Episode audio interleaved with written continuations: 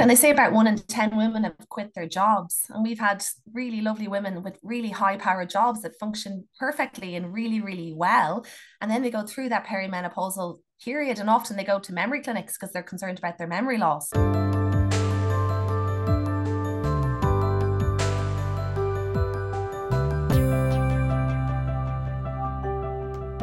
Hey there, friends. Welcome to the Happy Habit Podcast. I'm your host, Matthew. On this podcast, I like to talk health and well being. Mondays and Thursdays, I've been doing so for three years now. If you're new to the podcast, you're very, very welcome. If you're returning to the podcast, thank you so much for coming back. We must have done something right the last time. There are over 320 episodes in the archive if you'd like to peruse some of those episodes. Lots of different topics. I think something for everybody in there. And if you're enjoying the podcast, please please like, subscribe, share with people who you think might enjoy listening to some of the episodes, and leave the podcast a positive review, as many of you have already done, and thank you so much for doing so. Now, if you've tuned in before, you'll know that I like to talk to experts on interesting subjects, and today I have Dr. Aoife Nic Shamhrain joining me on the podcast. She is a general practitioner in Dublin with a particular interest in the menopause. Aoife, can we start out by putting the menopause into context as far as a woman's biological timeline is concerned? When does it happen? all women will go through and it is a normal and natural experience from 45 to 55 here in ireland probably the average age is about 50 51 and I suppose everyone has a different experience. Some are lucky and they don't even notice it's happened. And by definition, the menopause is actually the very last day of your very last period. And everyone is different, but it is a universal experience. A friend of mine spoke recently about being perimenopausal. How does that differ from menopause proper? Exactly. So I suppose we're all born with a certain number of eggs. As we get older, they dramatically decrease. And roughly when we have around a thousand of them left, they, our ovaries stop responding to the signals from our brains. And then we start to get all sorts of jumps in estrogen, which is that lovely female hormone that keeps our hair looking lovely, keeps our skin looking moist, and helps us feel good. And I suppose that estrogen starts to jump up and down, um, and that starts to cause a lot of our symptoms. And that tends to happen anything from I suppose it really depends on the age. And the problem is we don't really know because when we do blood tests, we can't recognize it. We can't levels because they fluctuate. They can be high, they can be low. It very much depends. And it all depends on symptoms. And with COVID, we saw a lot of people having symptoms earlier. And we know that stress can bring on symptoms earlier, bereavement can bring on symptoms. Even smoking has been shown to bring on menopausal symptoms earlier. And some people say even 18 months earlier. Now, what are the symptoms of perimenopause and of menopause itself, and how long do they last? So, typically, symptoms last seven years, roughly. Um, it very much depends. They start before that last period, they don't stop in some women at that last period, they can continue for a little bit longer, but roughly it's about a seven year period. And the commonest ones people think about are sweats, so hot flushes and night sweats, and then a change in period. But there's so many more symptoms. So women can have brain fog, women can have memory concerns, they can struggle in work to concentrate. And they say about one in four women will really struggle in work because they just can't concentrate the way they would have previously. It can affect anxiety. So women commonly present to GPs and they're stressed, they're worried, they're having palpitations, they're anxious, and it can all be due to an underlying perimenopause that's taking place. Um, women then can have sleep issues. So if you're waking up sweating at night, you don't sleep. And then we all know if we don't sleep, we feel miserable the next day. So that can affect us. Then we can have joint pains and aches and muscle aches and pains.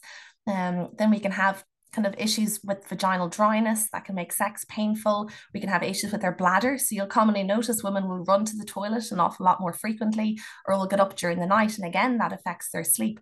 So it really can affect so many aspects of our life and it can be really debilitating for a lot of women.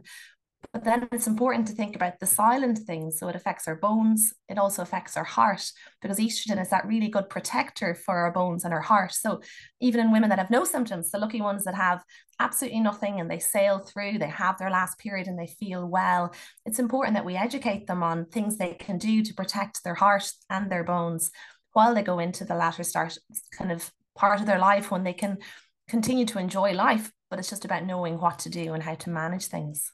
Are all of these symptoms stemming from the oscillation or the, the decline in the estrogen in the system? Is that causing um, signals to be sent to the brain? Uh, and is there a confusion of signals that is causing these issues and then stemming to the, the symptoms?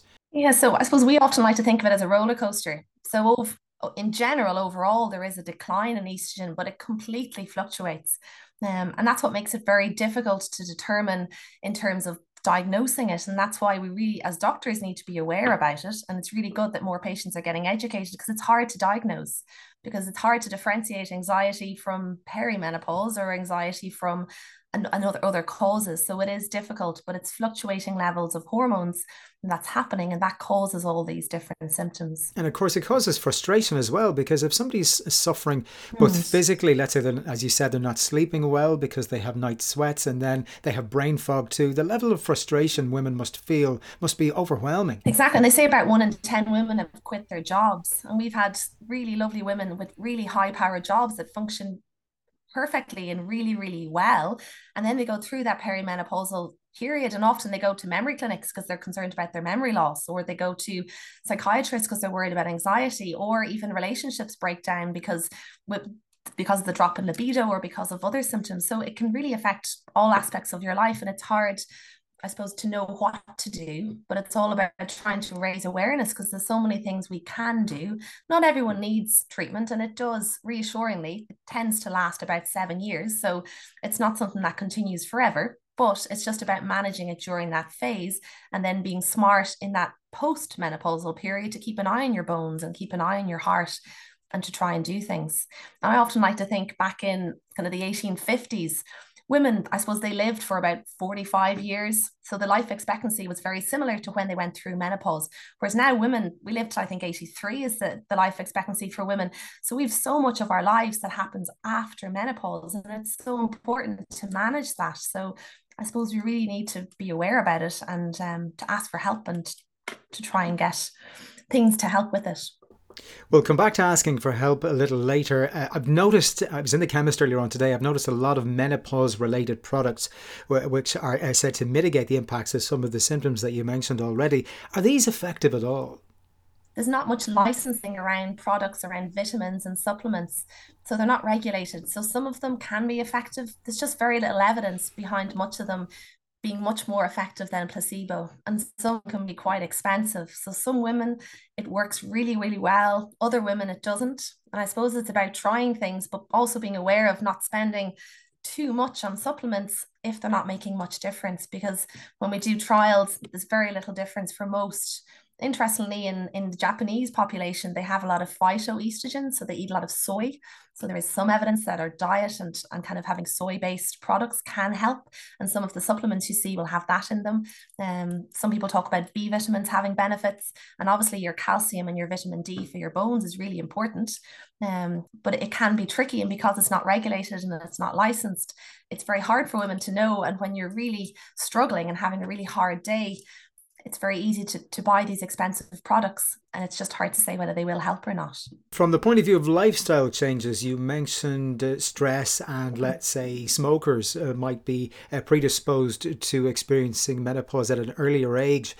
What other things can people do in order to stave off menopause for as long as possible, or even mitigate those symptoms that we mentioned earlier? So, apart from smoking, I suppose smoking can make it happen a little bit earlier, but our body clock has already decided when this is going to happen. So, it's really about managing symptoms rather than trying to stave it off or making it happen later. And we know that people that exercise, that eat healthily, reduce their alcohol intake, and women will commonly do it naturally. They'll say, I've reduced the amount of alcohol because then I sleep better, or I have less sweats and flushes. Um, so definitely not smoking, eating healthily, alcohol. Um, we know CBT, so cognitive behavioral therapy. There's actually some studies showing that that helps with flushes and sweats.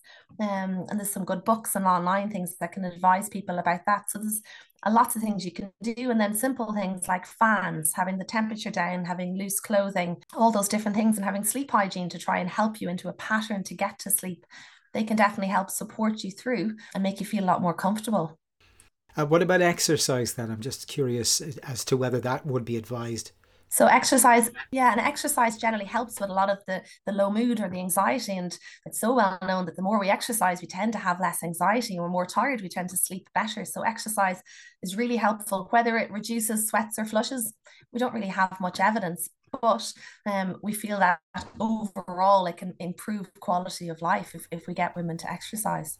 How, how important is that? Because I remember prior to this interview, you sent me in the direction of a couple of online resources like the Irish uh, Menopause Facebook page. How important is it from a hmm. psychological standpoint? Is it for women to know that they there is information out there and that they aren't alone and that what they're experiencing actually is perfectly normal and natural? Oh, it's it's so important. And I suppose in our clinic, we commonly get women that come in and they almost break down into tears when they've felt that they're listened to and that someone has a reason for their symptoms.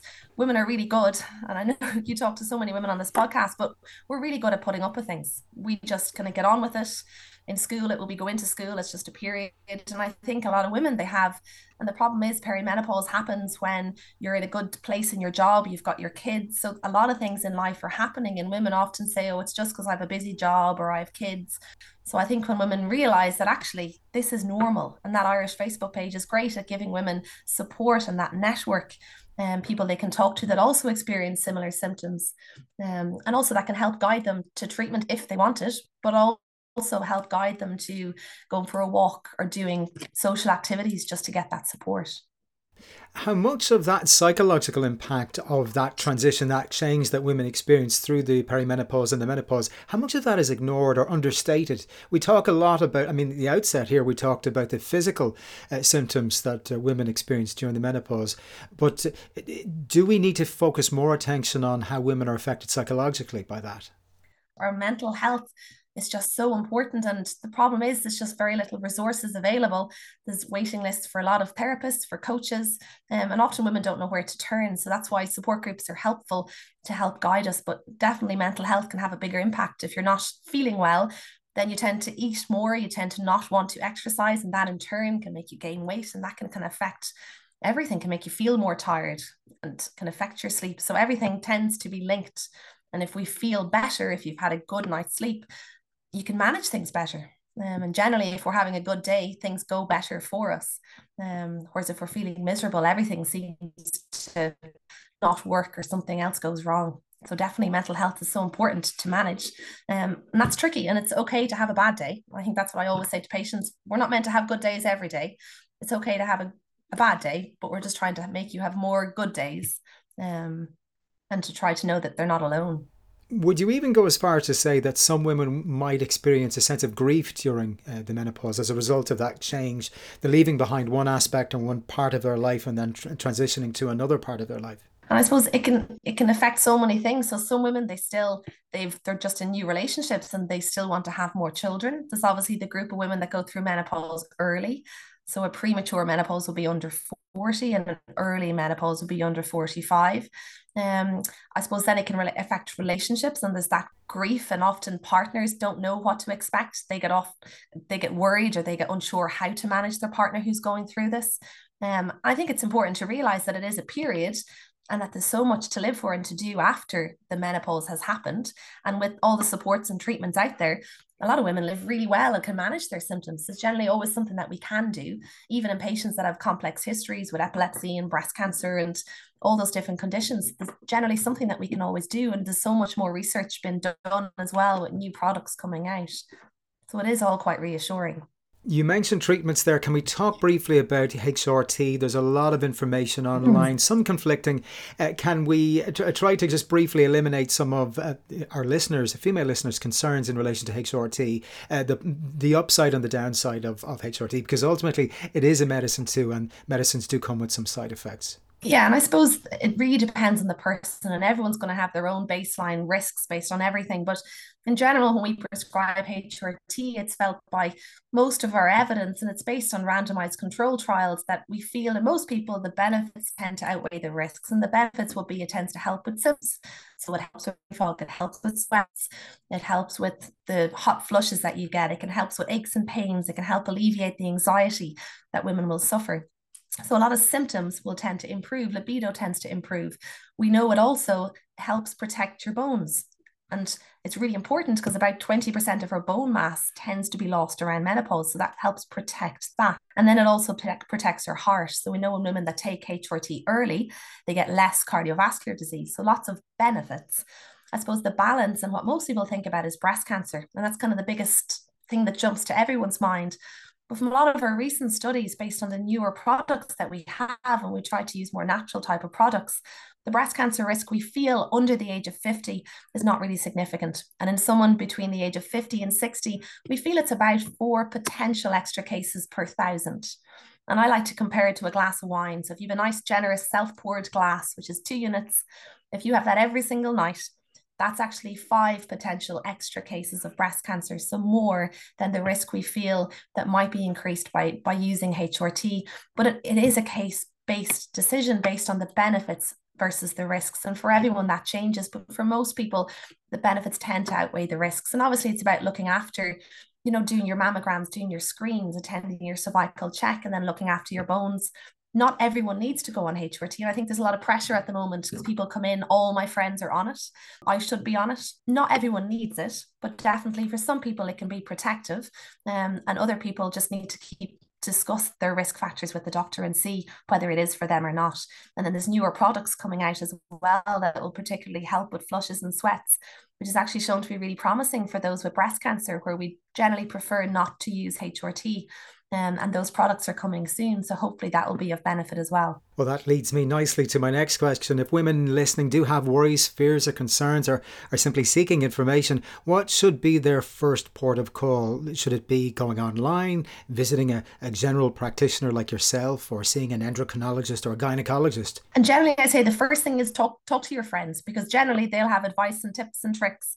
Um, and then if they can reach out to their GP there are plenty new menopause public clinics popping up in Ireland, which is brilliant. The first one was set up in Holles Street, run by Deirdre Lundy, and there's multiple more across the country that have free access. And then for the more common cases, GPs are being really trained up at the moment, and there's a lot of very interested GPs in this area. So to look out for a GP with a special interest. And then there's some private clinics as well that they can go to. And then the Irish Facebook page is really good. Get lots of peer support. And I think it's all about starting the conversation, thinking about it and not and not waiting for your period to change because you can have perfectly regular periods and still be going through the perimenopause. And that's something that women often don't realize. They feel I can't go and get help yet. It's, it's too early or I'm not bad enough and the amount of women that come into me saying I'm not bad enough is, is quite significant. And it's just important to talk and to be aware of what your options are. And then you can make an informed decision as to whether you do want to get treatment, be it an exercise plan, be it a dietary plan, be it HRT, um, and just by getting support. Well, as I said uh, before we started this interview, the majority of my listeners would be female, and I like to discuss women's mm. health mm. and issues where I can because I believe it doesn't get enough focus or attention. And I always say that if men suffered with periods uh, and with the same uh, female problems that women suffer from, it would be front page news seven days a week. So, uh, women, by their very nature, seem mm. to just suffer in silence and get on with the business of living. So, I'm more than happy to give experts like yourself uh, room uh, to talk about and shed light on such important subjects like you did today. So, uh, Dr. Aoife Nic Shamhrain, thank you so much for talking with me and uh, giving us such valuable information about the menopause today on the Happy Habit podcast. Perfect. Thank you very much for having me.